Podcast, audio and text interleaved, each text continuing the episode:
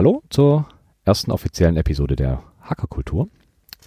Twitter brennt, beziehungsweise lodert noch vor sich hin und hat einen nicht ganz so neuen Konkurrenten auf den Plan gerufen, nämlich Mastodon.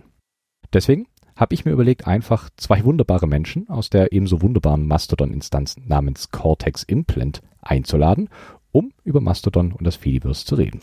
Ich habe heute hier bei mir den Marco und natürlich den Ramses. Hallo ihr zwei.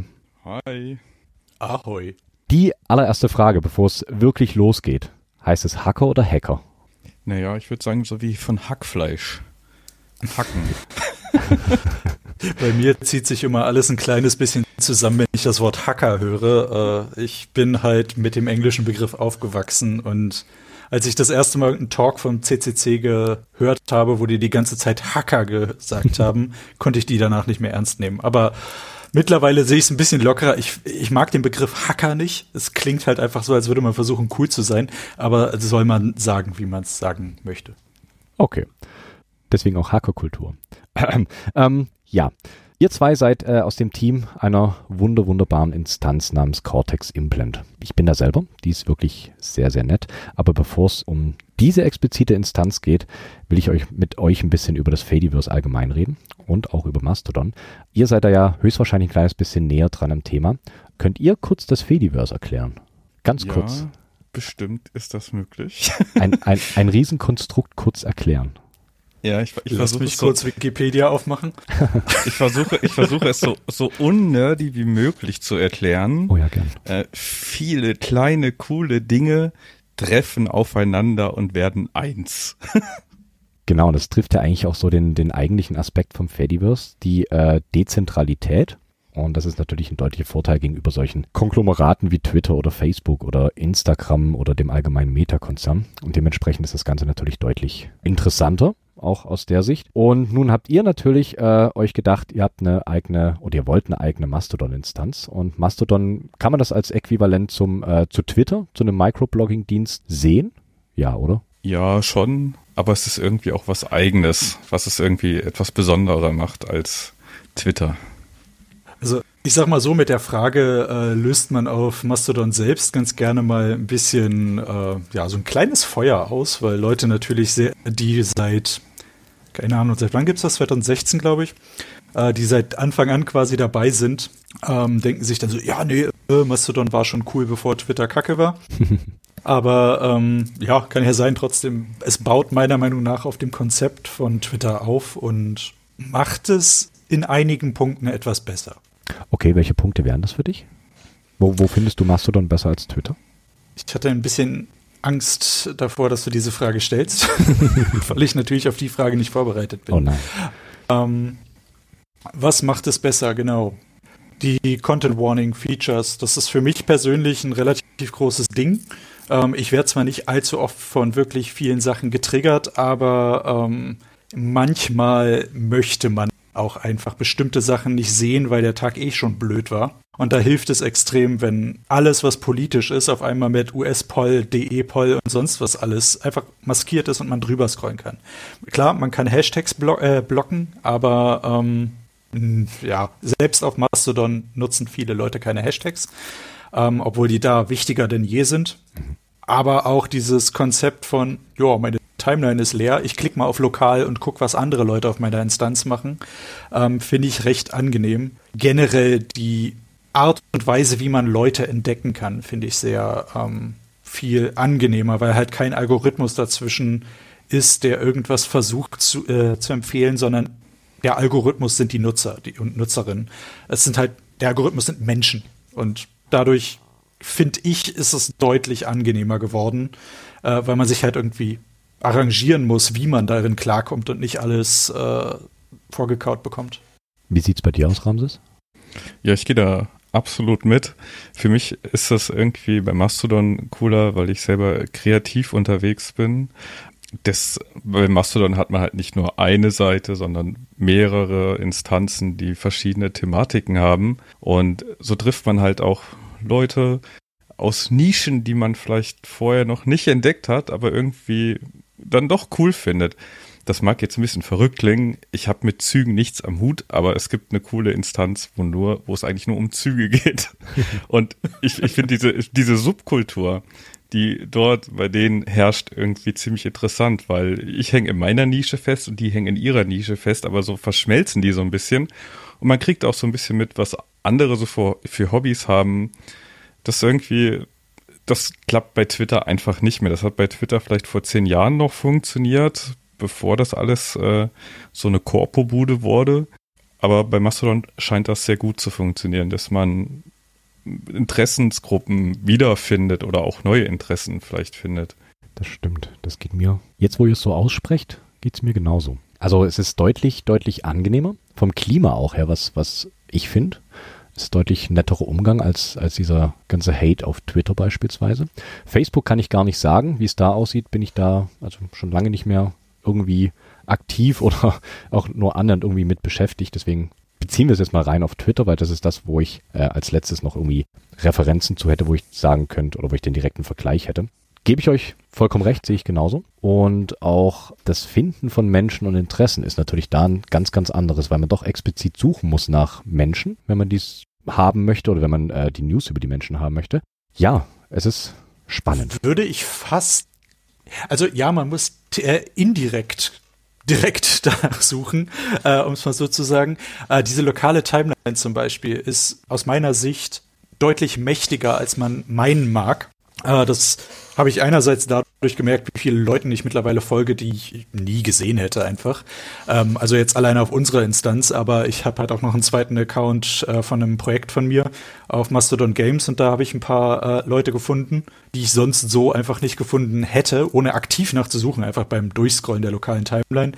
Und ich habe noch nie Werbung für mein Projekt irgendwo gemacht, habe aber alleine durch Mastodon in 3 Monaten 100 User bekommen. Einfach nur, hatte keinen einzigen Follower. Ich habe einfach nur ein bisschen über das Projekt geschrieben und auf einmal hatte ich einen Follower und auf einmal hatte ich Nutzer und auf einmal schreiben Leute darüber, hey, ich habe das und das da drauf gemacht und so weiter und so fort. Und das ist eine Sache, die zum Beispiel auf Twitter schlichtweg nicht möglich wäre, wenn ich nicht irgendwie Werbung schalte oder Leute nerve mit, hey, hier, hallo, guck mal mein Projekt, willst du nicht mal retweeten oder whatever. Das stimmt. Glaubst du, dass das eher... Entschuldigung, wenn ich dich unterbreche. Glaubst du, dass das eher eine Frage der Nutzerzahl ist? Weil ich glaube, Mastodon an sich ja doch deutlich weniger Nutzer hatte oder die einzelnen Instanzen als Twitter zuletzt, bevor es jetzt den großen Kollaps gab. Ich nenne es mal großen Kollaps. Also Twitter hat zumindest knapp, also wenn wir jetzt mal die höchsten Zahlen von Twitter nehmen und die letzten Zahlen, die ich von Mastodon kenne, hat Twitter einfach 40 Mal so viele NutzerInnen.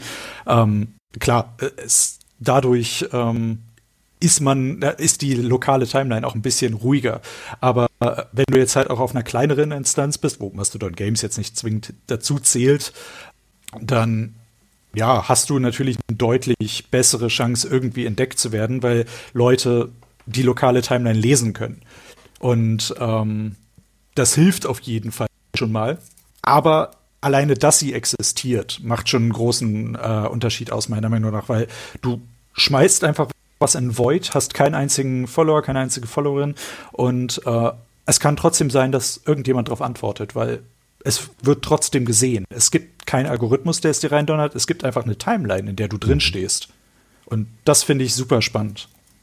Das ist ist wirklich spannend. Das Lustige ist eigentlich, dass Twitter ziemlich am Anfang, also ich bin jetzt nicht komplett seit Anfang an bei Twitter dabei gewesen, aber ich glaube so 2 Jahre später, da gab es noch eine Public Timeline, wo man komplett alle gesehen hat. Das war dann aber irgendwann nicht mehr da. Und so habe ich damals jedenfalls meine Twitter-Base ein bisschen aufgebaut. Ich hatte auf jeden Fall noch ein anderes Thema, was ich gerne ansprechen würde, wegen dem angenehmen Klima, was du erwähnt hattest. Da hatten wir ja kurz im Vorgespräch auch schon gesagt, dass die Mod-Teams natürlich in den einzelnen Instanzen da einen großen Bestandteil zu haben. Aber eben auch eine Sache, die nicht nur die Mods betrifft, sondern auch einfach die komplette Architektur von Mastodon, dass ich die Möglichkeit habe, als Mod zu sagen, oh, das ist ein Vollidiot und oh, guck mal, das ist noch ein Vollidiot von der gleichen Instanz. Ich guck mir die Instanz an und dann so, wow, das sind beeindruckend viele Vollidioten und dann blockieren wir die Instanz. Und wenn dann irgendwie sich so, gehen wir mal davon aus, du bist auf Twitter unterwegs und irgendeine rechte Bot-Bubble greift dich an, du kommst da ja nicht raus, du musst jeden einzelnen Account blocken. Und bist einfach super genervt davon und ja, der Tag ist versaut. Aber wenn wir jetzt zum Beispiel sehen, dass irgendwie eine Nutzerin bei uns belästigt wird von irgendwem, können wir halt für die gesamte Instanz die Person blocken oder für die gesamte Instanz von denen blocken. Und das macht sehr, sehr viel aus, meiner Meinung nach, um das Klima angenehm zu halten. Definitiv, also es ist ein nettes Tool auf jeden Fall. Wie sieht's denn aus? Wie viele Instanzen habt ihr denn schon geblockt für die anderen? Ja, sehr viele. Oh, wow, okay. Das ist eine gute Frage. Ich weiß gar nicht, kann man das einsehen, wie viele? Also gibt es eine Liste davon? Ja, ich könnte das exportieren. Mir reicht schon die Aussage sehr viele. Das ist schon erschreckend genug. Ja, keine Sorge. Das sind alles Instanzen, die es auch verdient haben, geblockt zu werden. Ich habe mir gerade mal den Export gezogen. Dann können wir mal nachschauen. Es sind, das mag jetzt viel klingen, es sind fast 300 Instanzen, wow, die wir geblockt haben. Okay.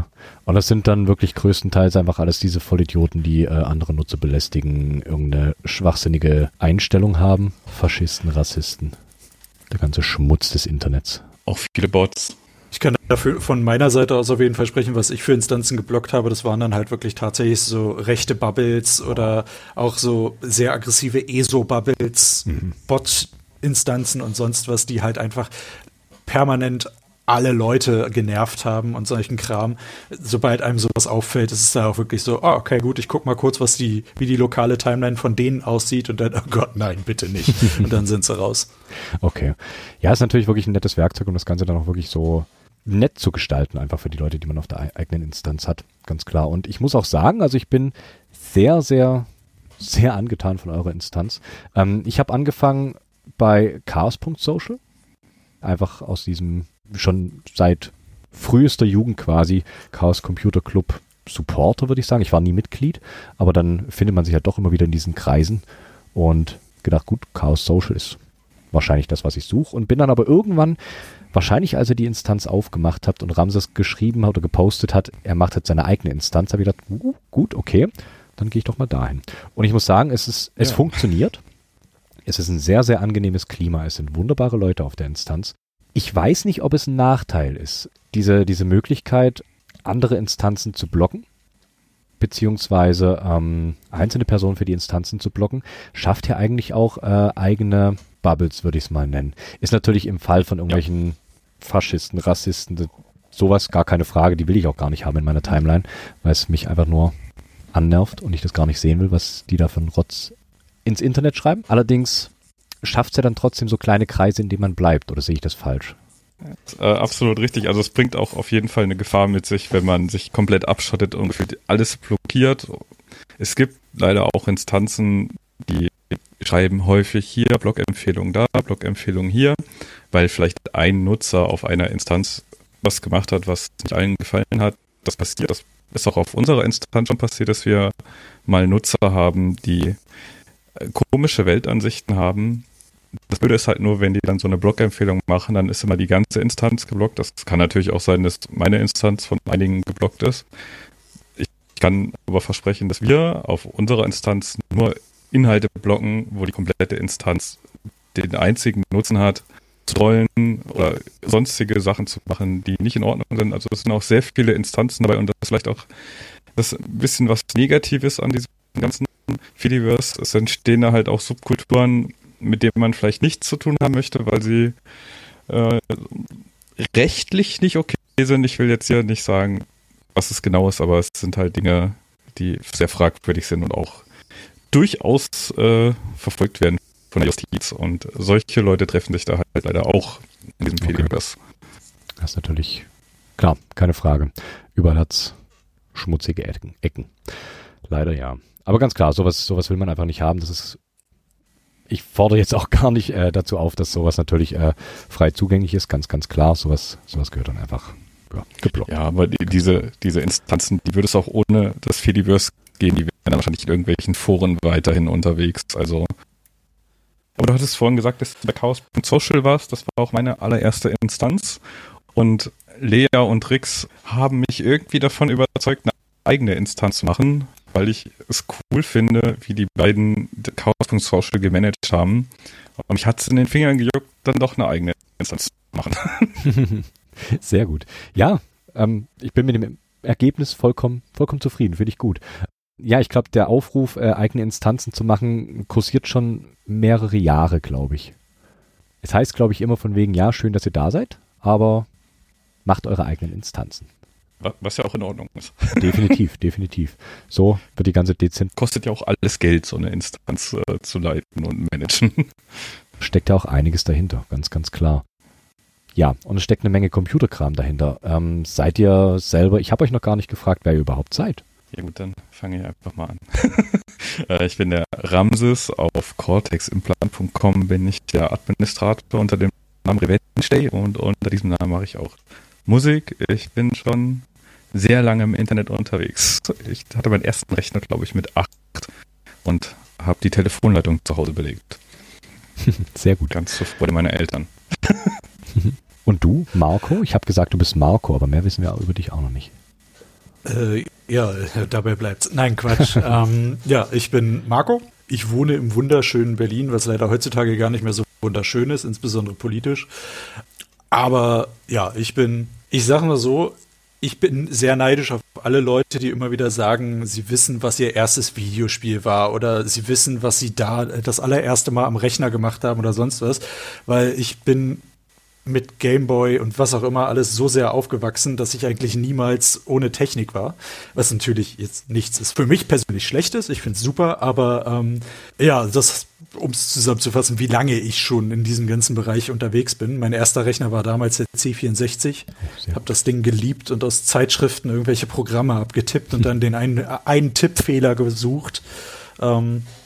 Und ja, dann habe ich mich eine Weile lang ein bisschen von dem Thema entfernt, aber bin dann wieder beim Programmieren gelandet. Bin aber im Herz hauptsächlich Gamer und Webentwickler. Habe das jetzt in einem neuen Projekt quasi auch zusammengeführt. Und Mastodon ist eher so daraus entstanden, dass ich absolut die Schnauze voll hatte von Twitter, wie sich das entwickelt hat, was Musk damit gemacht hat. Und ja, dann bin ich erstmal zu Mastodon.social gegangen, wie wahrscheinlich so ziemlich jeder Zweite. Die Instanz war eine Katastrophe, weil sie komplett überlaufen war, extrem langsam. Ich habe mich darüber aufgeregt. Ramses hat gesagt, hey, hier, ich habe da gerade eine neue Instanz, ich kann dich ja mal einladen. Und dann bin ich rein. Und ja, dann war das so eine winzige Instanz. Dachte mir so, ja, okay, gut. Um mit Ramses zu quatschen, passt das.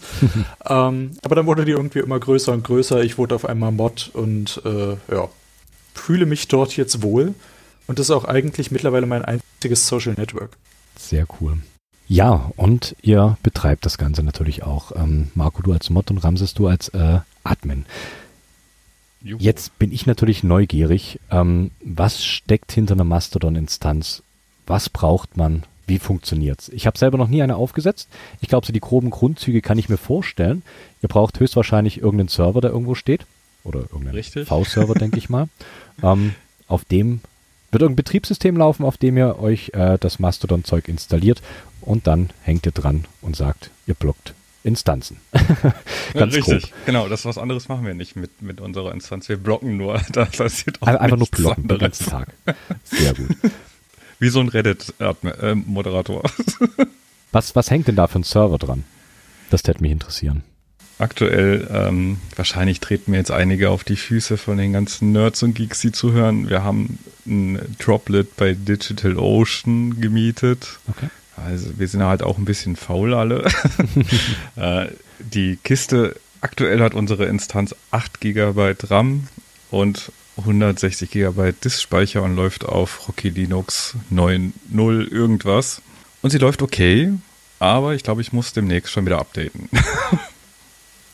Weil langsam kommen wir so ein bisschen in den Flaschenhals rein, dass die Auslastung auch wieder ein bisschen höher ist, was mit der ganzen Föderation zusammenhängt bei Mastodon, die im Hintergrund passiert. Die ist sehr ressourcenhungrig leider.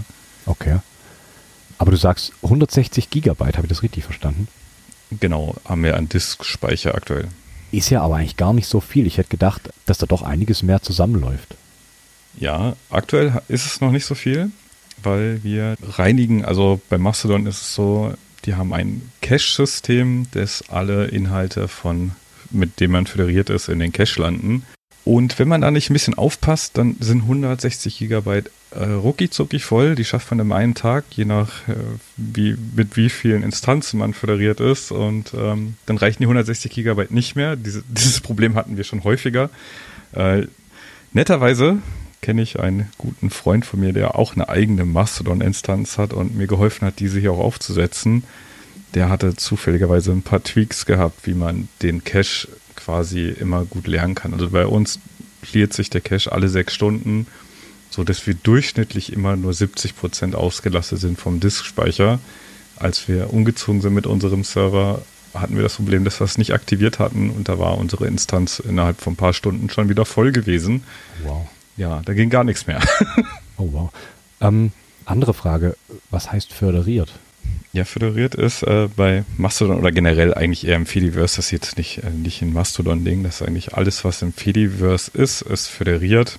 Das kann man sich so vorstellen wie bei Star Trek, wo es auch verschiedene Föderationen gibt.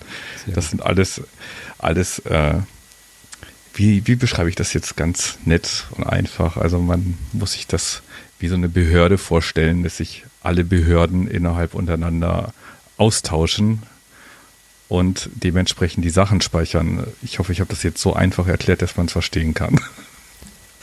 Wenn ich es mir so anhöre, würde ich es nicht. Ich glaube, jetzt habe ich es nicht mehr verstanden. Du kannst es gerne auch noch erklären, so ist das nicht. Ich bin auch super schlecht im Erklären, aber ich kann es versuchen. Genau. Also wir haben ja schon ein paar Mal über Instanzen geredet und ja, also das Thema ist ja gerade unsere Instanz und das bei Twitter ist es ja so, es gibt Twitter, Punkt. Also klar, es gibt ein paar 100.000 Server, auf denen das Ding läuft, aber es ist alles ein Datenpool und wer schon mal einen Mastodon-Account gesehen hat, der hat sicherlich auch gesehen, dass man da nicht einfach nur KaiserKiwi heißt, sondern KaiserKiwi@corteximplant.com, wie quasi eine E-Mail-Adresse. Und ja, dann das ist quasi eine Instanz. Und diese Instanz ist in sich mehr oder minder erstmal komplett. Man kann eine komplette Instanz ohne irgendwelche anderen Instanzen haben, aber in dem Moment, wo ich zum Beispiel jemandem von Mastodon Games, Mastodon Social, Chaos.social, ich weiß nicht, wie die heißen, folgt, dann müssen ja irgendwie die Posts dieser Person auch angezeigt werden können. Und das ist in dem Fall dann die Föderation, man holt sich die Inhalte anderer Server auf den eigenen Server. Das ist mehr oder minder das gesamte Konzept vom Fediverse. Ich würde einfach mal behaupten, ohne das zu recherchieren, dass das Fedi an der Stelle irgendwas mit Föderation zu tun hat. Klingt plausibel auf jeden Fall. Ich bin gut vorbereitet. Ihr merkt schon. Und das Witzige an der Sache ist, ich kann nicht nur mit Mastodon-Instanzen föderieren, sondern zum Beispiel auch PixelFed, was mehr oder minder das Äquivalent zu Instagram ist. Und das wird dann trotzdem angezeigt. Also ich poste ein Bild auf irgendeiner PixelFed-Instanz und sie wird dann trotzdem in meiner Mastodon-Timeline mit angezeigt und solche Sachen. Und das ist dann, also ich habe ja vorhin die lokale Timeline ein paar Mal erwähnt. Und es gibt noch eine dritte Timeline neben der eigenen, ich folge Leuten, neben der lokalen. Es gibt noch eine föderierte Timeline. Das ist quasi die Timeline mit den Leuten, denen andere Leute folgen. Also sagen wir mal, ich bin alleine auf einer Instanz und folge Leuten von Mastodon Social, von Chaos Social und sonst was. Dann kommt Ramses mit auf die Instanz und folgt jemandem von, keine Ahnung, wie seine komische Zuginstanz heißt, Train Social. Und wenn ich auf die föderierte Timeline gehe, es ist Zug.network. Sehr schön. Ja, dann würde ich in dieser Timeline, also in dieser föderierten Timeline, diese Zugfans auch sehen können und könnte ihnen dann auch folgen. Also in dem Moment, wo man sich quasi sagt, oh, alle Leute, denen ich folge, die haben schon alles geschrieben, ich gehe mal in die lokale Timeline, oh, da bin ich auch durch, hat man immer noch die Möglichkeit, auf eine föderierte Timeline zu klicken und da ist dann von allen möglichen Servern alles Mögliche zu finden und ja, das ist dann auch deutlich actionreicher, also auch bei uns auf der Instanz, ich habe es gerade mal offen, da kommen auch mehrmals die Minute neue Beiträge dann rein von irgendwelchen Servern, die ich noch nie gesehen habe, zum Beispiel woodpecker.social, wie ich das hier gerade sehe, ist offenbar, ich würde jetzt mal vermuten, das ist eine Instanz, die Spechte cool findet. Ich bin nicht sicher. Aber wäre schön, wäre eine schöne Nische. Ja. Aber ja, das ist quasi das Föderieren. Also man verbindet sich mit anderen Servern und holt sich dadurch die Daten mit auf den eigenen Server. Es ist ein super cooles System, aber natürlich aus SysOps-Sicht ein absoluter Albtraum, wenn man dann auf einmal mit einer Medieninstanz föderiert, die einem den Cache zuballert, weil die sich gedacht haben, ja, die 1024 Pixel Bilder, die Mastodon in der Standardeinstellung hat, sind voll doof. Wir wollen bitte unsere 50 Megapixel Fotos hier posten, wo ein Bild dann seine 50 Megabyte hat oder wie groß auch immer das wäre, aber wenn dann jemand einen Beitrag mit 4 Fotos teilt, dann hast du schon mal deine 200 Megabyte pro Beitrag und ja, wenn das jemand föderiert, das ist nervig. Da sind 160 Gigabyte schnell aufgebraucht. Ja, das glaube ich. Und wenn dann so ein Mastodon-Server fertig vor einem steht, nachdem man den installiert hat, so wie es in der Doku steht wahrscheinlich, ja. Dann geht es natürlich um die Administration und da steckt wahrscheinlich ein kleines bisschen mehr Arbeit drin. Könnte ich mir vorstellen. Also gerade wenn ihr schauen müsst, ob andere Instanzen Quatsch machen, sage ich mal, eure User belästigen oder ähnliches, dann schreitet ihr höchstwahrscheinlich ein und schaut natürlich, was man machen kann. Beziehungsweise natürlich auch das Technische. Ich weiß nicht, Ramses, du bist Admin, ich nehme an, du kümmerst dich um die Administration des Ganzen? Genau, richtig. Ich mache die unliebsamen Sachen, die die Moderatoren nicht machen müssen. Okay. Was beinhaltet das alles? Ja, ich gucke nach, dass der Cache nicht überläuft. Das wäre nämlich blöd. Was passiert dann, wenn der überläuft? Ja, dann können wir gar nichts mehr machen. Okay. Dann sehen wir zwar noch schön die Inhalte von der Instanz, aber keiner kann mehr was posten und auch die Timelines laden nicht mehr nach. Oh, okay. Das ist so der Worst Case und das Blödeste, was dabei passieren kann, wenn der Speicher komplett voll ist, dass man nicht mehr auf seinem Server raufkommt, weil das Terminal keine Verbindung mehr aufbauen kann. Oh, wow. Okay. Mussten wir schon schmerzhaft mal erfahren. Okay. Was habt ihr dann gemacht? Ja, ich weiß es nicht so genau mehr. Ich habe auf jeden Fall einen Kumpel gefragt, der auch eine eigene Instanz hat. Der hatte auch etwas zu kämpfen, wieder reinzukommen. Und wir haben es geschafft, reinzukommen. Und er hat dann den Cache quasi manuell rausgelöscht. Und dann mussten wir den nochmal neu aufbauen. Und da haben wir auch festgestellt, dass wir die Cache-Einstellung etwas optimieren können, was wir dann auch gemacht hatten. Verrückt. Ja. Ist bis jetzt, glaube ich, so noch, also mir zumindest nicht aufgefallen, dass es ein zweites Mal passiert wäre. Ich glaube, ein einziges Mal gab es die Nachricht von dir, dass das passiert wäre. Aber sonst machst du deinen Job, glaube ich, relativ gut. Ja, vorher war corteximplant.com auch nicht self-hosted. Das war damals noch bei Masto.host von dem lieben Hugo, der wahrscheinlich auch sehr bekannt ist im Fediverse, weil er einen Dienst anbietet für faule Leute wie mich. Der kümmert sich um alles quasi. Ist der Account Manager für eine Mastodon-Instanz. Man muss sich um nichts kümmern, außer als Moderator, a.k.a. Administrator, der eigentlich nur ein Moderator ist. Okay. Ich wollte nämlich gerade fragen, wo ist denn der Unterschied zum Moderator? Was macht ihr, Marco? Ja, also an sich, ich nutze Mastodon, sehe, oh, da ist was doof, untersuche. Ist es wirklich doof oder ist es nachhaltig doof oder nur ein Ausrutscher?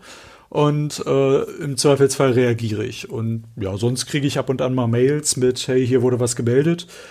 Klick drauf und sehe, dass irgendwer anders schon drauf reagiert hat, weil ich natürlich 13 Sekunden gebraucht habe, um drauf zu klicken und irgendjemand schneller war. Ich bin mir nicht ganz sicher, was da für Leute sonst noch vor ihrem E-Mail-Postfach sitzen. Also ich kenne natürlich das gesamte Mod-Team. Wir haben da einen kleinen Discord. Aber ja, das ist schon interessant, wie schnell da immer reagiert wird. Wenn ich dann irgendwie Feierabend habe und dann ist irgendwie mal was richtig los gewesen, so mit 3 Meldungen an einem Tag. Und dann sieht man so, ja, Mail von 14:14 Uhr und wann wurde die Meldung bearbeitet? 14:14 Uhr. Okay, cool. Engagiertes Mod-Team, ich weiß nicht, warum ich da bin. Aber ja, also was wir relativ häufig machen, wo wir auch wieder beim Thema sind, man baut sich eine eigene Bubble zusammen, wenn man zu viel blockt.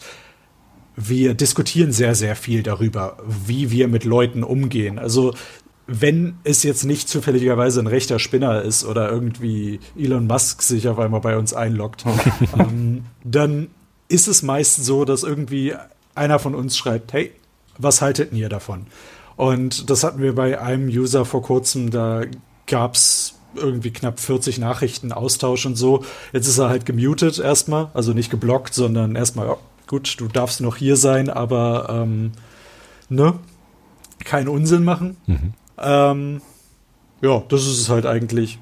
Mastodon nutzen, hoffen, dass nichts passiert und wenn was passiert, schnell einschreiten. Da hat man glücklicherweise auch relativ angenehme Tools von Mastodon selbst im Webinterface, da wo die 3 Punkte sind, neben dem ja, hier, wie heißt es, Lesezeichen-Button, haben wir Moderatoren noch mal ein paar mehr Sachen, wo wir dann direkt sagen können, dass wir den Beitrag moderieren oder die Person moderieren oder eben auch die Instanz moderieren wollen. Dann müssen wir jetzt nicht extra ins Backend da noch mal die Person suchen und irgendwas rausfinden, sondern ja, können direkt hinspringen, können sehen, ob irgendwie jemand anderes von den Mods schon mal was dazu geschrieben hat, weil wir können auch zu jedem Account problemlos Nachrichten hinterlegen mit, ist eine Person, die schon ein paar Mal aufgefallen ist und ja, können dann entsprechend auch darauf reagieren.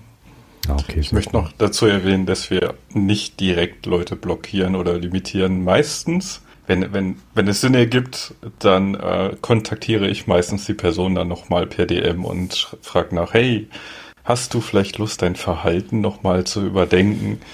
Und das stößt meistens immer auf positive Resonanz auf, wenn man den Leuten sagt, hey, guck mal, wir haben hier unsere kleinen Regeln. Das sind nicht viele, aber ein paar. Und wäre cool, wenn du die einhalten würdest, damit wir alle freundlich miteinander umgehen. Und wenn da keiner darauf reagiert, dann kommt dann meistens erst die Limitierung oder im Zweifelsfall halt die komplette Suspendierung. Okay. Hält's auf jeden Fall sehr nett und freundlich, die ganze Instanz. Funktioniert sehr gut, wie ich finde. Schick. Eure Regeln sind natürlich gut und auch wirklich richtig, wie wäre das richtige Wort? Gut. Gut? Ja, richtig, richtig gut. Gut und gut. Gut und gut. Nicht schlecht, wunderbar. Solide sind sie. Solide und gerecht. Ich finde, gerecht ist ein tolles Wort. Fair. Also ihr habt eine sehr, sehr diverse Benutzerinnenschaft. Ja. Ihr seid ja wirklich komplett offen, bis auf menschenverachtende Inhalte. Nenne ich es mal ganz grob, was sehr löblich ist natürlich. Ist auch nicht jede Instanz. Wieso? Also ich sag mal so, mein Motto ist beim Moderieren auch, mach, was dir Spaß macht, solange du niemandem damit schadest. Das sind wunderbare Einstellungen. Das fasst, glaube ich, auch unsere Serverregeln gut zusammen. Du kannst machen, was du willst, solange niemand zu Schaden kommt. Ja. Und ich glaube, das schließt auch ganz, ganz schnell einfach Menschen aus, die anderes im Sinn haben und ja, mit ihrer Meinung entweder, weiß ich nicht, provozieren wollen oder einfach anderen wirklich, ja, wie du sagst, schaden wollen. Und das macht es eigentlich zu einer wunderbaren Instanz, die ich gerne nutze. Der andere Faktor ist, das ist der eine, also dieses offene und wirklich tolerant war das Wort, was mir gefehlt hat. Und das andere ist, das Ganze hat ja so ein kleines bisschen so ein Thema auch im Hintergrund. Und zwar Cyberpunk. Richtig. Eine literarische und genauso auch eine spielerische Sparte, die ich eigentlich relativ interessant finde. Und ich glaube, das ist auch das, was mich auf die Instanz gezogen hat. Nun kommt das Ganze natürlich nicht von ungefähr. Wollt ihr mir erzählen, woher das ganze Cyberpunk-Theming herkommt? Nee, aufgrund der Datenschutzgrundverordnung möchte ich darüber dir keine Informationen geben. Tut mir leid. Entschuldigung. Kann ich dich beruhigen, denn das beinhaltet keinerlei persönliche Daten wahrscheinlich. Nein, ich hätte erst gerne, ich muss ein bisschen ausholen.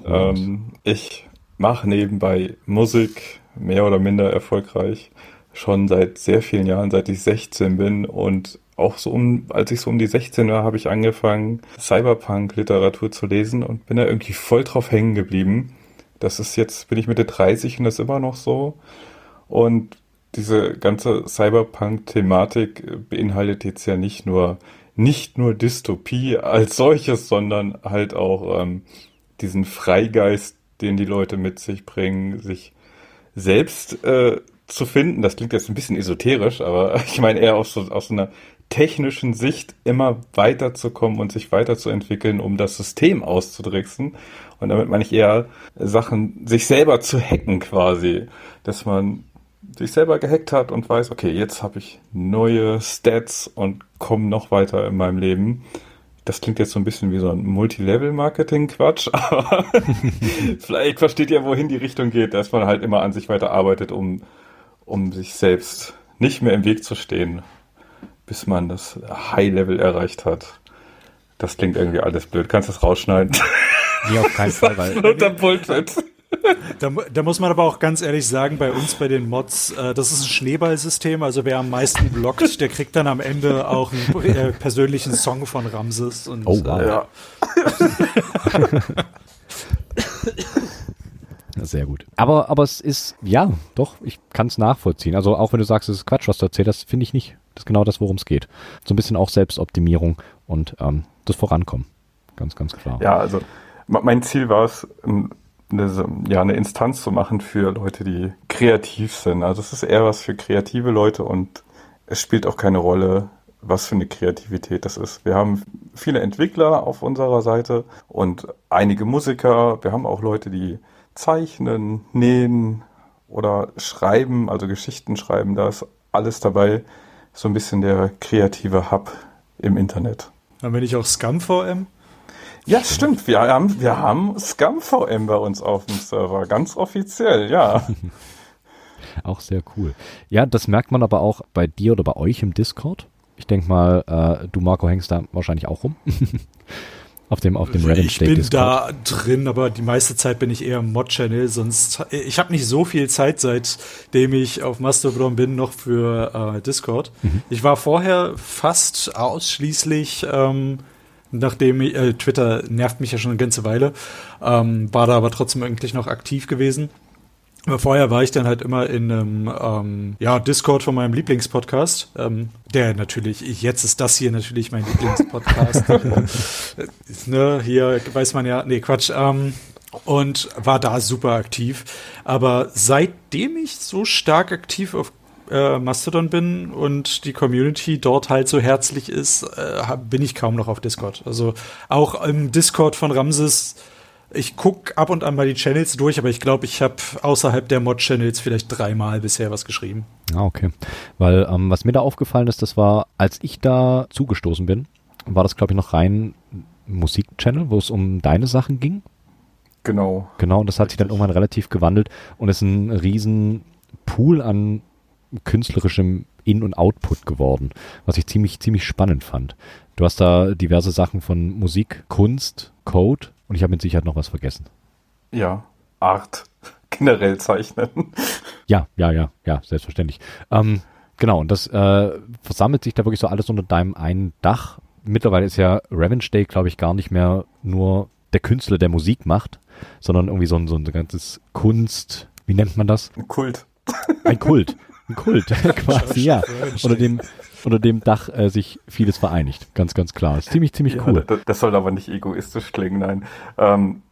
Ich freue mich immer, wenn ich anderen helfen kann, die auch Kunst machen, weiterzukommen. Und ich wollte mit Cortex Implant auch irgendwie so einen Treffpunkt machen, wo man sich halt auch wo Künstler sich austauschen können oder auch Leute, die vielleicht erst gerade am Anfang sind. Mhm.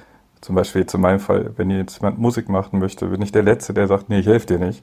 Ganz im Gegenteil, ich freue mich immer, wenn Leute kreativ sind und ich ihnen helfen kann, den richtigen Einstieg zu finden, weil manchmal steht man sich irgendwie im Weg oder weiß nicht, wo man anfangen soll. Und mir hat das früher immer geholfen, wenn ich jemanden hatte, der mir helfen konnte, um zu wissen, wie man was macht. Und ja, das wollte ich mit Cortex Implant irgendwie auch machen, dass man sich austauschen kann mit anderen Kreativen, um sich selbst zu verwirklichen, so ein bisschen. Genau, und ich glaube, das ist wohl auch eine richtig, richtig gute Basis dafür.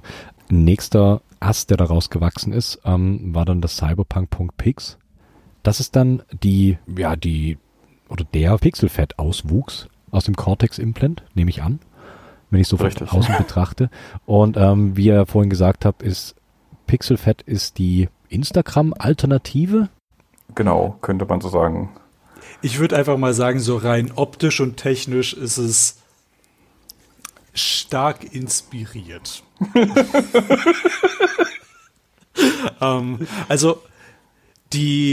gibt für iOS eine PixelFed-App, die noch im Testflight ist, aber die Website, wenn du dich damals zum Anfang auf Instagram angemeldet hast, als Instagram noch cool war und nicht von Facebook gekauft wurde, dann fühlst du dich, glaube ich, auf PixelFed ganz wohl, weil es einfach exakt genauso aussieht. Es ist halt, also bei Mastodon ist es ja, okay, gut, das Konzept ist sehr ähnlich zu Twitter, aber es hat seine eigenen Sachen. Aber PixelFed ist einfach Instagram von vor 5 Jahren. Punkt. Mehr kann man dazu eigentlich nicht sagen. Das ist auch das, was ich gesehen habe. Also ich bin auch in dieser Testfly-Beta-App und habe gedacht, oh, wow, das ist Instagram. Aber das irgendwie im Besser. Ich weiß schon nicht, im Besser, definitiv. Liegt wahrscheinlich auch am Inhalt. Ja. Das sind nicht diese ganzen komischen Dubai-Influencer. Das stimmt. Ja, und es ist halt auch einfach ganz angenehm. Ich meine, bei Instagram bist du halt darauf angewiesen, die Leute müssen Instagram haben, um dir zu folgen. Wenn ich jetzt einen coolen PixelFed-Account hätte, ich will schon lieber sehr auf hätte, könnte ich einfach von meinem Mastodon-Account ein paar Sachen davon boosten, also das Äquivalent zu retweeten. Und dann sind die halt in meiner Mastodon-Timeline. Und dann sind die bei anderen Leuten, die mir auf Mastodon folgen, in der Mastodon-Timeline. Und dann können sie dort auch liken und mir auch von dort aus folgen, ohne selbst einen PixelFed-Account zu haben. Also da ist dieser Fedi-Gedanke schon wieder relativ cool, dass du halt diversen Leuten mit von anderen Projekten quasi folgen kannst und davon meist gar nichts mitbekommst. Ich habe auch vor kurzem erst festgestellt, dass ich irgendjemandem folge von irgendeinem Fediverse-Projekt, was ich gar nicht kenne, aber der taucht bei mir auf in der Timeline wie ganz normalen Mastodon. Also vermutlich irgendwas Friendica oder Plenoma, keine Ahnung, wie auch immer das Ding heißt. Dieses andere, was sich immer mit Mastodon streitet. Oder auch PeerTube, das Äquivalent zu YouTube im Fediverse, das taucht auch einfach im Mastodon-Feed auf. Das ist, ne? Und ich schweife wie immer ab. Nee, ist aber ziemlich, ziemlich cool. Also es ist wunderbar, dass das alles so, ja, die Föderation alles so wunderbar zusammenschweißt. Ja, ich habe ja lang drauf gewartet, dass es auch von dir, Ramses, dann, oder von euch dann ja im Prinzip die PixelFed-Alternative gibt, ganz klar, weil es ist quasi garantiert, dass nur nette Leute da sind. Richtig. Und das war schmeicheln zu sagen. Zu mir war noch nie jemand unnett, deswegen kann ich so von mir aus sagen, aber ich bin begeistert davon, finde ich cool. Da sprichst du übrigens einen wichtigen Punkt an, den ich positiv in diesem Fediverse aufgenommen habe. Bei Twitter ist es ja jetzt schon seit den letzten Jahren, so auch schon bevor Musk da die Schirmherrschaft genommen hat, man wurde ständig bei Twitter angebieft wegen irgendeinem Blödsinn. Da wurde dann aus einem Shitstorm da raus, obwohl es eigentlich Mücke Elefant war. Und das ist mir im Fediverse aufgefallen, dass da eher nicht so der Fall ist. Jedenfalls nicht in meiner Bubble oder so. Ich habe es jetzt noch nicht mitbekommen. Es herrscht irgendwie eine gesunde Diskussionskultur im Gegensatz zu Twitter, wo einfach nur immer Haut drauf ist. Würde ich auch so sagen. Also ich merke das, also ich folge noch ein paar Leuten, die ich von damals von Twitter kenne. Das war so das Erste, was man damals gemacht hat auf Mastodon, als man sich angemeldet hat. So, oh, sind Leute aus Twitter hier? Ah, cool, fühle ich mich erstmal wohl.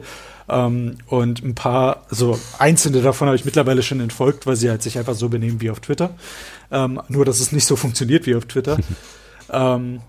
Aber wenn dann irgendwie mal so ein typisches Shitstorm-Thema aufkommt, dann gibt es irgendwie so die eine Person, die sich drüber aufregt und dann antworten mit, ja, aber wenn du das ein bisschen differenzierter betrachtest, dann ist das so und so und nicht dieses, du sagst es, ja, ich gebe dir total recht und immer drauf. Und das ist erschreckend erfrischend, dieses einfach auf ein, das ist noch ein kompletter Bullshit-Take, ich guck mal, was die anderen Leute darunter schreiben und du kriegst nicht nur Zustimmung, sondern tatsächlich differenzierte Meinungen. Das ist nicht, wie ich das Internet die letzten, ich sag mal, 10 Jahre gesehen habe.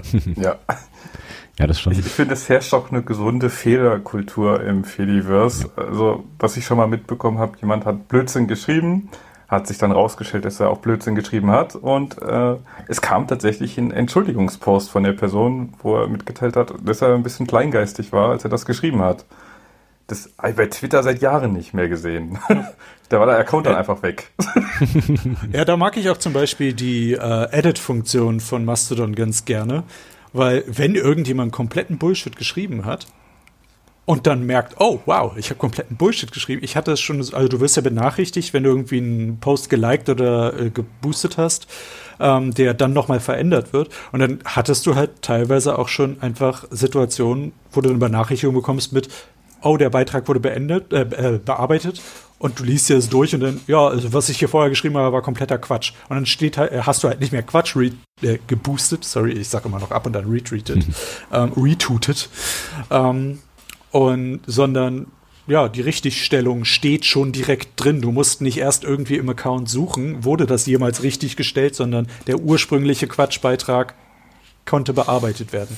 Das ist eine sehr große Stärke meiner Meinung nach von Mastodon und führt halt auch einfach dazu, dass Leute sich korrigieren. Auf jeden Fall, also die Möglichkeit überhaupt zu haben, sich da zum einen natürlich in dem jeweiligen Post selber zu korrigieren, beziehungsweise den zu editieren, beziehungsweise rein aus der Kultur raus dann auch zu sagen, dass man falsch lag. Mal so ein kleines bisschen in die Zukunft geschaut. Glaubt ihr, das bleibt so? Oh, schwierig. Menschen haben bisher alles im Internet kaputt gekriegt. Also ja. Es wird einzelne kleine Instanzen weiterhin geben, definitiv, aber ich kann mir absolut nicht vorstellen, dass John Mastodon das auf ich lieb's immer noch, dass das auf Mastodon Social und den wirklich großen Instanzen irgendwie funktioniert. Man merkt jetzt schon, dass das einfach nicht funktionieren kann, wenn man nicht extrem engagiertes Mod-Team hat, was halt auch der Größe entsprechen muss. Also wir haben ja jetzt wirklich ein Mod-Team, was etwas überdimensioniert ist, aber das sorgt halt auch einfach dafür, dass, wie gesagt, um 14.14 kommt eine Meldung rein, 14.14 ist die Meldung bearbeitet und 3 Leute schauen auf eine bearbeitete Meldung um 14.15 und ja, es wird nur für kleine Instanzen funktionieren können, weil das ist einfach es ist die Sache, wenn es zu groß wird, dann hast du einfach irgendwann keine Kontrolle mehr. Okay, aber dadurch, dass es natürlich dezentralisiert ist, wird es natürlich, denke ich, oft auch noch lange diese kleinen Instanzen geben, also kleine und mittlere. Und ich glaube, nur so die großen werden sich dann irgendwie wahrscheinlich so ein bisschen abgesondert zerfleischen, könnte ich mir vorstellen, dass es da Twitter ähnlich abgeht. Und ihr habt ja dann die Möglichkeit zu sagen, ja gut, dann blocken wir die. Wenn es da jetzt völlig eskaliert. Das ist natürlich cool. Das wollte ich auch gerade sagen. In dem Moment, wo eine komplette Instanz auf einmal versumpft, weil irgendwelche Musk-Trolle sich denken, okay, gut, Twitter geht gerade den Bach runter, also haben wir jetzt hier Spaß, können wir einfach zeitweise, bis das Problem gelöst ist, die Instanz einfach erstmal rausnehmen. Und dann haben wir das Problem erstmal nicht, unsere NutzerInnen haben das Problem nicht. Und Mastodon kann weiterhin Mastodon sein. Es kann weiterhin unser kleines, flauschiges Nest sein, wo wir vernünftige Diskussionen haben und nicht irgendwelcher Mist, der von der Seite reinkommt, der komplett undifferenziert ist. Und ja, also ich kann mir gut vorstellen, wie gesagt, für die kleinen Instanzen wird es vermutlich weiterhin funktionieren. Größere Instanzen werden zwangsläufig irgendwann kaputt gehen. Ich meine, guck dir solche lustigen Sachen an wie MySpace, was auch irgendwann kaputt gegangen ist. Natürlich. Guck dir Facebook an, was irgendwann kaputt gegangen ist. Und Twitter, was dann halt irgendwann kaputt gegangen ist. Musk ist ja nur, ich will jetzt nicht sagen, der das Fass zum Überlaufen gebracht hat, der hat das Fass umgeschubst. Ja. Mit Anlauf. Aber es war ja schon quasi bis oben hin voll. Ja. In dem Moment, wo zu viele Leute auf einem Haufen sind, sind auch zu viele Idioten in genau diesem Haufen drin. Aber durch die Dezentralität haben wir halt quasi die Möglichkeit, das irgendwie noch zu regeln, weil wenn ein Ast, sag ich jetzt mal, verloren ist, kann einfach abgebrochen werden und der Rest geht weiter. Man darf auch nicht vergessen, dass man als Nutzer einer Instanz ja auch sagen kann, okay, meine Hausinstanz blockiert jetzt zum Beispiel Mastodon.social, finde ich jetzt blöd. Man kann ja jederzeit auf eine andere Instanz gehen, man ist ja nicht für immer an zum Beispiel corteximplant.com gebunden, sondern kann auch zu braten.social gehen, wenn man das möchte. Das stimmt natürlich. Also ich habe das auch gerade von meiner chaos.social Instanz probiert und bin zu euch umgezogen und das hat wunderbar funktioniert. Das ist wirklich toll. Ich glaube, das Einzige, was ich daran schade finde, ist, dass die Posts nicht mitgehen. Aber das ist stimmt. Auch für, ich sag mal, die ServerbetreiberInnen ganz sinnvoll, weil stell dir vor, ich habe, keine Ahnung, meinen vorhin erwähnten 50 Megabyte pro Fotobeitrag und wechsle auf einmal zu Cortex Implant und bring da einen Account mit, der einfach mal irgendwie 10 Gigabyte frisst oder noch mehr. Wäre halt auch nicht so geil, aber ich sag's mal so, aus Nutzersicht fände ich es trotzdem schön. Also ich bin ja von Mastodon Social irgendwie mit, ich glaube, 90 Beiträgen, die ich da hatte, rüber, und die waren dann natürlich weg. War zu dem Zeitpunkt noch nicht sauber dokumentiert, ich war sehr verwirrt. Aber immerhin alle FollowerInnen sind mitgekommen und all meine Followings. Also da habe ich jetzt, ich musste nicht nochmal von Null anfangen, ich hatte halt nur keine Beiträge mehr, aber die sind nicht weg. Die sind einfach nur auf einem inaktiven Account jetzt auf Mastodon Social. Also ich glaube, wenn man Mastodon Social /KaiserKiwi sich aufruft, findet man die alten Beiträge noch, würde ich vermuten. Genau, ich glaube, die alten Accounts, die bleiben auf jeden Fall vorhanden, aber sind deaktiviert, ja. Genau, da steht dort, dass der Nutzer umgezogen ist. Genau, also bei mir ist jetzt der letzte Beitrag noch vom 8. Juli 2022 dort, aber ganz oben steht schon, hey, hier, ist der neue Account ist jetzt hier unter Cortex Implant. Aber ich kann alle alten Accounts, alle alten Beiträge noch sehen. Ich konnte sie nur nicht mitnehmen. Es waren 83 Posts. Coole Sache. Du kannst jetzt ja nochmal neu schreiben, wenn du willst. Stimmt, da sind ein paar Beiträge von... Oh, ich habe zu der Zeit noch geblockt, verrückt. Also ich habe theoretisch gesehen einen Blog, aber ich komme nicht mehr dazu. Es passiert vielleicht einmal alle 3 Monate, dass dann auf einen Beitrag rausfällt. Das zählt. Das zählt. Mehr ist es bei mir auch nicht. Das muss sein. Genau, dann gibt es den Cortex Implant, es gibt das cyberpunk.pics. Plant ihr noch andere Sachen? Ich hatte überlegt, noch weitere Dienste zu machen, aber ist alles sehr teuer. Oh, deswegen lasse ich es jetzt erstmal. Gibt es eigentlich ein Soundcloud-Äquivalent im Fediverse? Das würde sich ja fast schon anbieten. Funkwhale. Ja, Funkwhale habe ich mir lokal mal installiert. Ich hoffe, keiner Entwickler hört jetzt zu. Fand ich furchtbar. Ganz schlimm. Sieht nicht schön aus. Es macht auch keinen Spaß zu bedienen. Schade. Ja, ich mir auch gedacht. Aber ich kann mir gut vorstellen, wenn das irgendwann mal cool wird, weil ganz ehrlich, wahrscheinlich war die erste Version von Mastodon auch purer Schrott. Wenn wir mal ehrlich sind, die erste Version von den meisten Sachen ist purer Schrott. Man gucke sich nur Twitter an, wie es damals gelauncht ist. Das war ja auch eine Katastrophe. Und ja, vielleicht ist es irgendwann dann da. Ich wäre auf jeden Fall... Also ich selbst mache keine Musik. Ich hätte nichts davon als Producer. Ich könnte... Ja, Sounds aufnehmen, wie ich irgendwas programmiere. Aber ich fände es trotzdem ganz cool und halt einfach passend, weil es dann mehr oder minder so Full Circle wäre. Und ja. Der Vorteil ist ja in dem Fediverse, das basiert ja alles auf ActivityPub. Man könnte sich auch selber was bauen, wenn man Lust und Zeit dafür hat. Zeit ist, glaube ich, eher das Problem. Ja.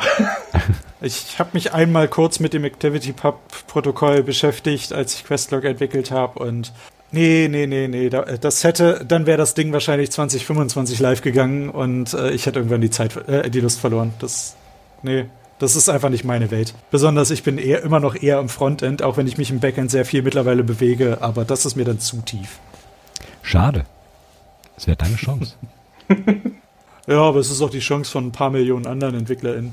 Das ist richtig, das stimmt. Aber du hättest die Möglichkeit, bratenmusic.social zu machen. Ja. Bratenmusic, deine vegane Soundcloud-Community. Ja, verrückt. Aber klar, es sind natürlich ganz, ganz andere Speichergeschichten wahrscheinlich, die auch dahinter stecken, wenn du jetzt das Funkwhale oder gerade das PeerTube noch dazu nehmen würdest. Wäre da wahrscheinlich nochmal ein separater Server mit deutlich mehr Speicherplatz. Weil Videos natürlich ein bisschen mehr fressen. PeerTube will ich mir gar nicht vorstellen, wie übel das sein muss. Ja, weil das glaube ich nämlich, das frisst ordentlich Speicher. Ja, also ich glaube, wenn man eine Community im Hintergrund hat, die durchaus bereit ist, auch zu spenden, dann geht das schon. Aber ich glaube, ohne ganz alleine, dann ist es ein sehr teures Hobbyprojekt. PeerTube stelle ich mir auch wirklich schwierig generell vor. Also jetzt nicht nur von der Tatsache, dass du einen relativ großen Server einfach brauchst, um das zu hosten, aber gehe ich mal davon aus, dass ich Videos produzieren würde. Ich bin mir zu 100% sicher, ich kann auf PeerTube nichts monetarisieren. Ich würde dafür zahlen quasi, also den die Betreiberin, die den PeerTube-Server dann am Laufen hat, würde ich wahrscheinlich spenden, damit dieser Server weiterlaufen kann. Aber es wäre ein reines Investment. Es wäre zu 100% nur Hobby. Und das ist meiner Meinung nach bei Videos schwierig, weil Videos super viel Zeit fressen. Bei Podcasts kann man sowas machen. Aber ein Videoschnitt, du hast ein 10-Minuten-Video und bist einen kompletten Tag damit beschäftigt. Ja, das stimmt. Also PeerTube finde ich schwierig. Ich finde cool, dass es das gibt. Aber ich kann mir nicht vorstellen, wie das richtig funktionieren kann. Ist wahrscheinlich dann noch relativ viel, ja, so eine ethische Geschichte, könnte ich mir vorstellen. Leute, die einfach Videos hosten wollen, ohne das Ganze halt bei YouTube beziehungsweise im Hintergrund ja dann Google haben zu wollen. Ganz klar. Ja, monetarisieren ist nicht, weil kein Algorithmus dahinter steckt. Und ja, wie du sagst, ist einfach schwierig, weil Produktionsaufwand relativ groß ist für Videos. Und das Ganze dann irgendwie nur frei ins Internet zu stellen, ist natürlich auch die PeerTube-Accounts, die ich gesehen habe, die waren tatsächlich die Instanzen meistens alleine gehostet von nur einer Person, und auf diesen Instanzen war auch immer nur eine Person, und das waren auch reine Nischenvideos gewesen. Ich folge jemanden, der macht Let's Play-Videos tatsächlich komplett ausschließlich auf PeerTube, was ich sehr, sehr interessant finde. Also ich finde nicht die Videos interessant, ich gucke die tatsächlich nicht, ich folge nur der Person, aber ich finde interessant, dass man diesen Aufwand macht. Also das sind wirklich pro Woche 3 bis 5 Videos, die da rausgehauen werden, und es ist nicht monetarisierbar, weil er hat ja auch keine Reichweite. Ja, das stimmt. Vielleicht wird das ja noch. Ja, also ich bin da sehr offen.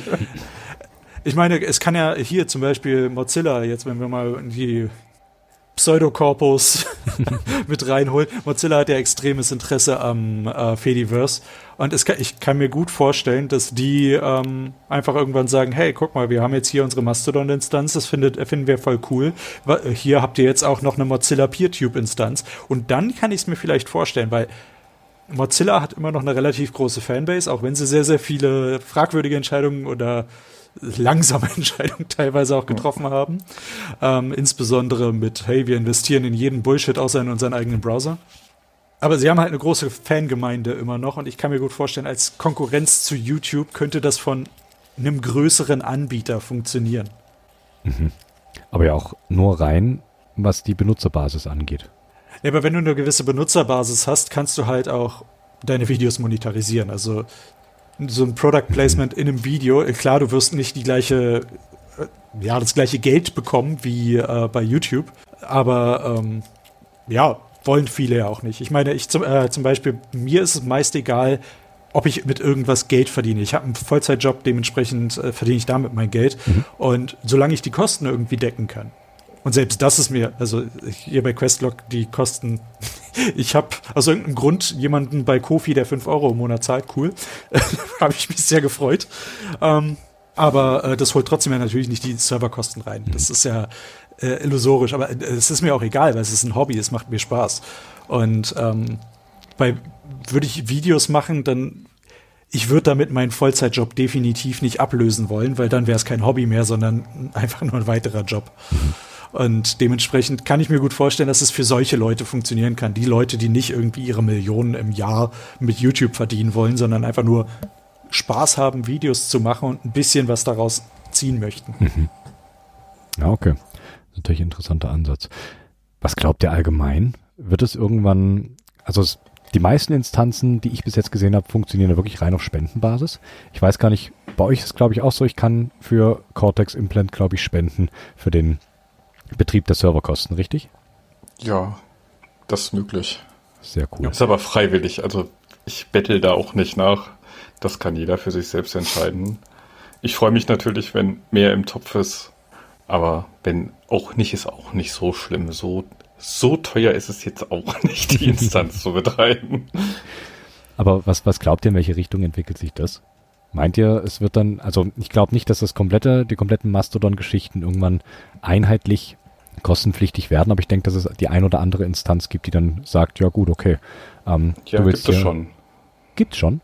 Es gibt schon Instanzen, die verlangen Geld dafür, um überhaupt drauf zu kommen, und ich will keinen Namen nennen, sonst kriege ich ja auf die Finger gehauen, aber es gibt eine Instanz, die benutzt auch einen Mastodon-Fork, den Glitch-Fork, den wir auch benutzen, also ein bisschen aufgeboostertes Mastodon, und die verlangen für die Glitch-Fork-Features extra Geld, damit die Nutzer das benutzen können, was ich ziemlich scheiße finde, weil die Person, die den Glitch-Fork gebaut hat, stellt es kostenlos zur Verfügung und irgendein Server-Administrator denkt sich so, da kann ich Profit draus machen.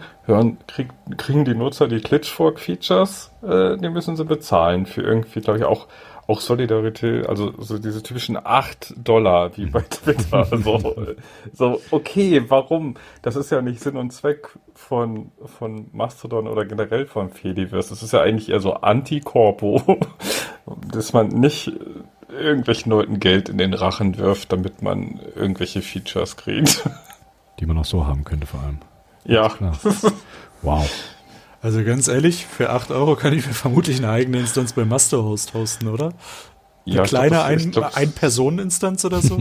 Ja, ich glaube, die ging ab 10 Euro los. Damit hat Cortex-Implant.com angefangen.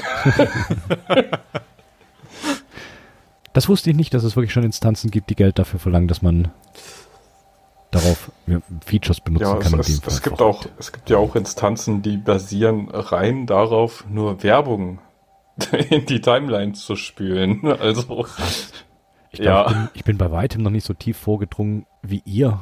Oh Gott, es gibt eigene Instanzen für... Na gut, damit man Twitter dann auch wirklich nicht vermisst und ab und zu darüber wird zwischendurch. Also das mag jetzt ein bisschen anarcho klingen. Es gibt halt mittlerweile Firmen, am Anfang, als Mastodon diesen Hype jetzt hatte, vor ungefähr einem Jahr ging das ja auch schon los, da kamen schon die ersten Spaß-Postings mit so verdienen sie Geld im Mastodon. Ja. Und mittlerweile ist es so, dass einige Firmen ihre eigenen Mastodon-Instanzen haben. Da ist ja erstmal, spricht ja nichts dagegen, aber manche nutzen das als reine Werbeschleuder aus. Das ist ja genau der gleiche Bullshit, den ich auf Twitter lesen kann. 1:1 sind eigentlich auch nur Cross-Postings mit Werbung. Und dann gibt es halt coole Firmen, wie zum Beispiel Manitou, so ein Hoster aus Deutschland, die ihren Support eher darüber machen und keine Werbung, was ja eher der Sinn und Zweck ist, wie man es nutzen sollte. Naja. Aber ich kann mir gut vorstellen, dass es künftig ein bisschen mehr in die Richtung gehen könnte, weil ich meine, wenn ich Mastodon hoste, habe ich ja theoretisch gesehen auch die Möglichkeit, einfach selbst in die Timeline meiner User Stuff reinzuteilen. Und dann kann ich ja selbst einfach, sagen wir mal, jeden 10. Beitrag oder so, oder wie bei Twitter jeden 3. Beitrag, Werbebullshit reinhauen. Und das wird's geben, irgendwann. Da gehe ich einfach mal stark von aus, weil Menschen kriegen nie den Hals voll genug. Und dann wird vielleicht jemand anfangen mit, hey, cool, ein bisschen Spendengelder und dann habe ich die Kosten wieder drin und dann, ich habe ein bisschen mehr als die Kosten drin, was kann ich denn jetzt noch machen? Werbung, geil. Und solche Leute gibt es leider immer. Also Geld verdirbt halt einfach viele Menschen. Stimmt. Und das wird passieren, das wird sich nicht aufhalten lassen, aber es wird zumindest nicht das gesamte Fediverse betreffen und auch nicht mal das gesamte Mastodon-Universum, sage ich mal, weil du nicht auf so eine Instanz rauf musst. Und wenn du so eine Instanz hast, kannst du gehen und nimmst alle Follower mit. Mhm. Ja, das außer das kostet extra. Oh Gott. Exportfunktion $25. Können wir den Part rausschneiden, um diesen ganzen Idioten nicht irgendwie noch eine Vorlage zu geben? Ich glaube auch, das klingt nach einer fiesen Idee. Das ist... Oh je. Ramses, wollen wir das für Cortex-Implant machen? Ja, unbedingt.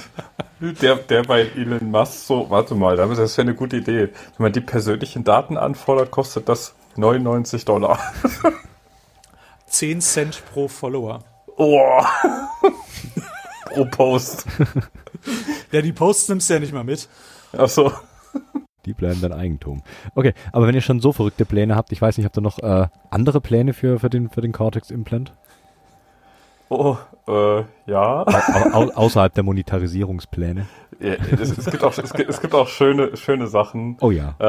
Einer unserer Mods ist sehr aktiv, was CSS angeht. Und der bastelt aktuell ein eigenes User-Style für corteximplant.com. Und geplant ist es, dass das irgendwann das Standard-Theme wird. Das sieht ziemlich cyberpunkig aus. Freue ich mich schon drauf. Oh cool. Ich verfolge das begeistert. Falls ihr auch zuhören solltet, ich muss dein Paket immer noch lossenden, sorry.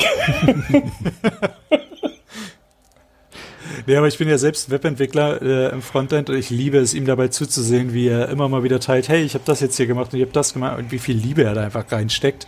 Und es hat eigentlich angefangen mit so einem klitzekleines bisschen, ach hier, das könnte man optimieren. Oh, da wäre ein Schatten ganz nett. Und mittlerweile ist es ein komplett eigenes User-Theme. Okay, cool. Bis wann kann man damit rechnen? Ich will's haben. Man kann das mit irgendeinem Browser-Plugin schon nachinstallieren. Eine quasi Alpha-Version davon. Genau, so irgendwie ist nur einer aus unserer Instanz, der feiert das auch immer richtig und der freut sich auch immer, oh, neue Version, oh, wie kriege ich die, kann ich die schon haben? Und das ist immer ein bisschen niedlich, den beiden dabei zuzusehen, wie sie darüber reden. Ich verfolge das super gerne.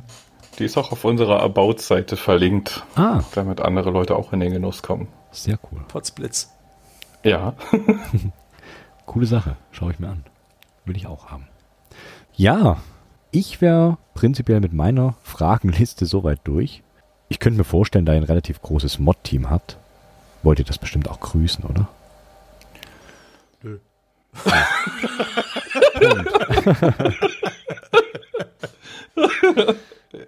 Ja, Grüße. Genau, auf jeden Fall. Ja, natürlich.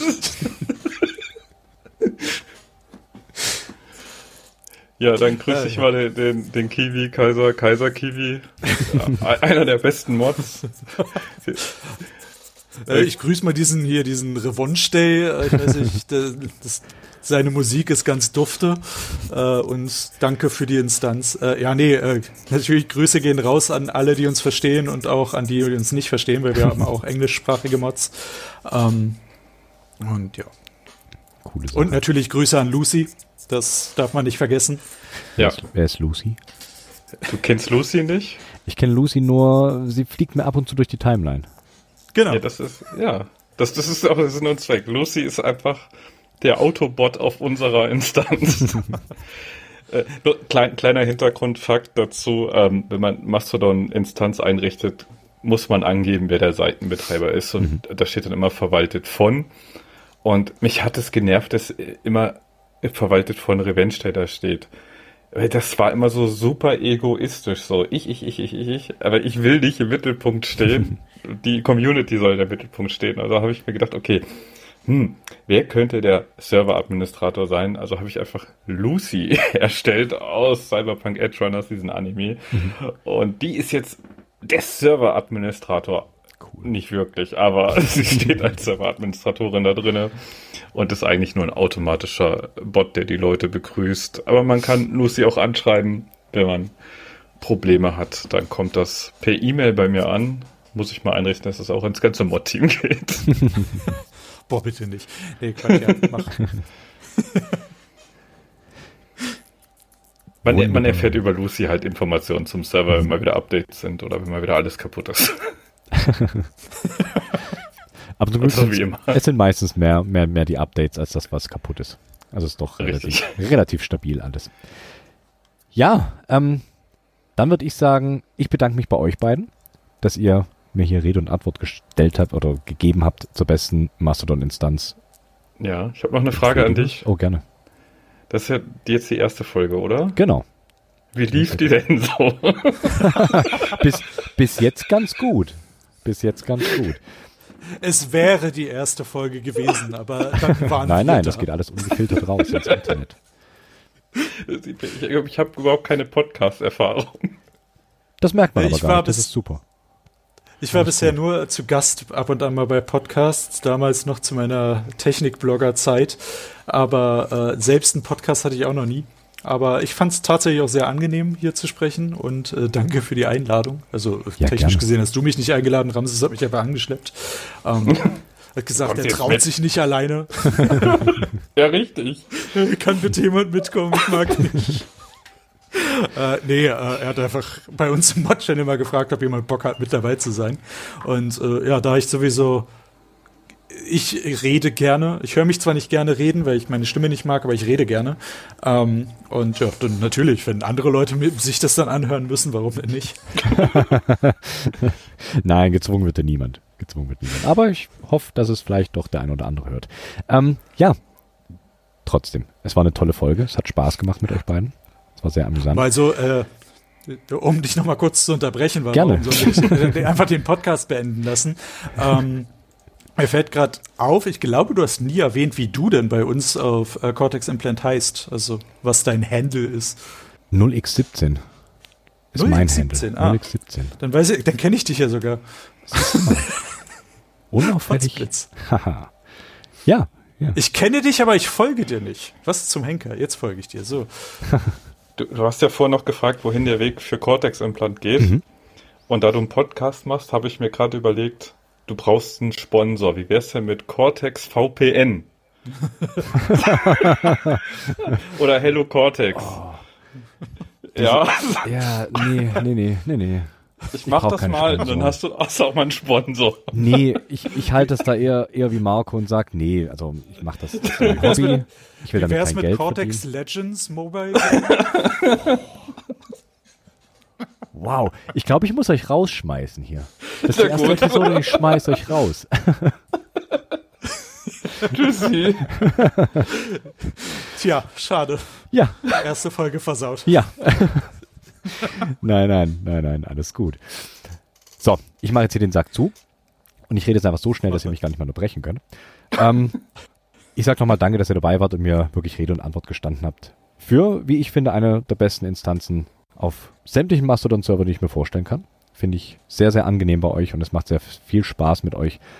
Ja, vielen, vielen Dank und ich würde sagen, gerne. Wir schreiben uns. Wir sehen uns irgendwo auf dem Cortex-Implant und ich wünsche euch noch einen schönen Abend. Dito. Macht's gut. Tschüssi. Tschüssikowski.